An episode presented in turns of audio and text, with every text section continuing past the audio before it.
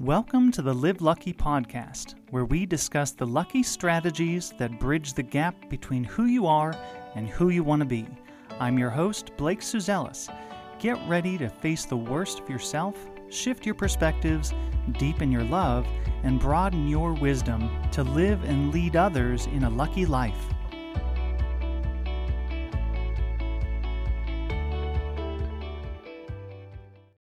Welcome back, everybody.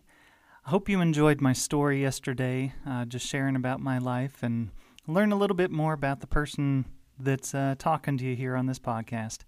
Um, but today we are going to kick off a five part series, and it's something that we're actually going to I'm going to release over the next five days. So it's not going to be a weekly podcast release this week. We're actually going to be releasing all five of these this week, and we're calling this series the Hall of Mirrors. And basically what we're trying to look at is you know there's many aspects of life that reflect back to us who we are in the way that we think and feel and behave and in the way we relate. And so we're going to look at some of these different aspects of life over the next 5 days. Now today we're going to look at how your home may be a mirror of your relationships.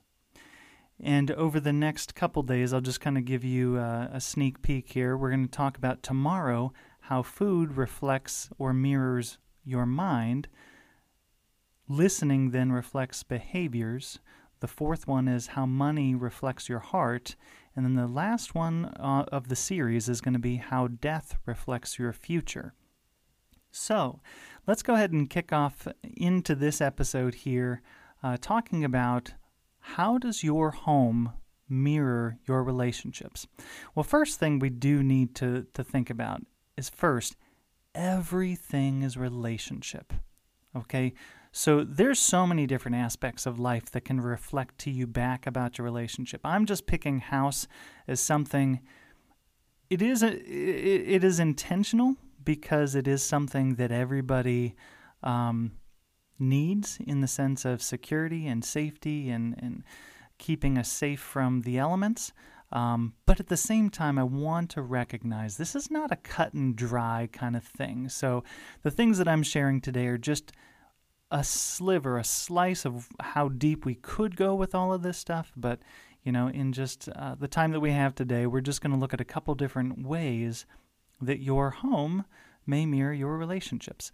So let's look at uh, when when we think about someone who has a really nice home, I mean, just immaculate and and it's big and fancy, you know. Uh, let's look at not just the home, but let's look at the beliefs and the motivation of this person. So if they have this super fancy, nice home, and all it is about is showing it off, um, what does that actually mirror about them? It it it value they it recognizes the value of maintenance in relationships, right? Because obviously when we're trying to care for a house, even if it's a big beautiful fancy house, it needs work. Like the, we all know any person who has a home or lives in an apartment, things don't stay perfect, right? We need to maintain them. And so, someone who has a super fancy home, they value the maintenance of their home, but it also can mirror how they value the maintenance of relationships. However, usually, or maybe I should, you could notice that in this type of a a mirror, you probably have few close friends, but you're also really loyal to those few close friends and most likely you don't trust other people's a whole whole lot. Um, and you might actually deal with more of like an imposter syndrome or something like that. So, so what I'm actually discussing here, if we are motivated to show off our fancy home, it and kind of push most people away with only holding on to a couple few, this shows more of an independent type of relational strategy. Now, the second one I want to look at is say you have a really nice home on the outside, but it's really cluttered or it's really messy or just, you know, dilapidated on the interior. What does this say about our relationships? Well, it definitely says I value appearances. You know, I want to make sure I put on a good front, a good face when I'm with other people. And so, what this also probably says is we have trouble with boundaries and with self care because we're putting everybody else's needs before our own and taking care of our own internal stuff and in our and uh, really the way that we getting our own needs met. This would reflect more of a dependent relational strategy. Now, the third one, uh, and and there's four. I should I probably should have said that. But the third one here is, say for example, you've got a really disorganized outside and inside, and and you know it just never, nothing really ever flows. Um, so this, if you look at that as a reflection or a mirror of your relationships, it's saying you're really overwhelmed, probably depressed, and you have a lot of push and pull in relationships. And they're probably pretty disorganized on the outside and the inside as well. Um, and funny enough, the third relational strategy is called disorganized.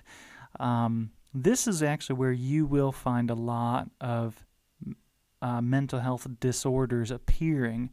Um, so the fourth one then is kind of this idea of the good enough exterior of the house, a good enough interior of the house, and you see it as just a home. It's not a reflection of your value or anything like that. You understand your own worth. You're not there to put up a front, you know, and only show the outside, and you're not there to uh, push other people away. You you, you want to give to the home what it needs and you want to receive what you need from the home. And so you do the maintenance because you know that, okay, if a, a something breaks, you want to fix it. That's what the home needs. But at the same time, recognizing you're also receiving that safety and security that you get from the home. So this reflects the fourth um, relational strategy called interdependence. And you can also recognize there's this thing called reciprocity, where there's a give and a take. It's not a push and a pull. It's not all about me. It's not all about you, right? There's a balance there. Um, and that's really the sweet spot. So it's also interesting, like I said, because homes reflect our safety, our security. And what we were talking about before in one of the other episodes was control and how safety and security and control also come into this idea of trust. Now, uh, trust obviously is the bond that holds relationships together. And so, recognizing there has to be this trust between people, but there has to be a, tr- a trust between you and your home because it is creating this safety and security from the outside world. Um, but there's a trust between you. You trust that it's going to do that, and essentially, you know, the home you could say is trusting you to take care of it. You know, so but also, you know, it's this other idea reflected in relationships. Uh, you get can invite people over and into your home, but it's also like you inviting them inside of your life, inside of yourself. You're not just going to invite everybody in, into your home. Um, just like you're not going to invite everybody into those deeper parts of yourself, sharing those parts of yourself. So, um, just kind of a really interesting story. Uh, we went to the coast over the weekend. Last week was actually my birthday, and um, when we were driving home, I was thinking about this podcast, and I was also thinking about, you know what? Driving might also be a really good reflection of your relationships in terms of especially interdependence.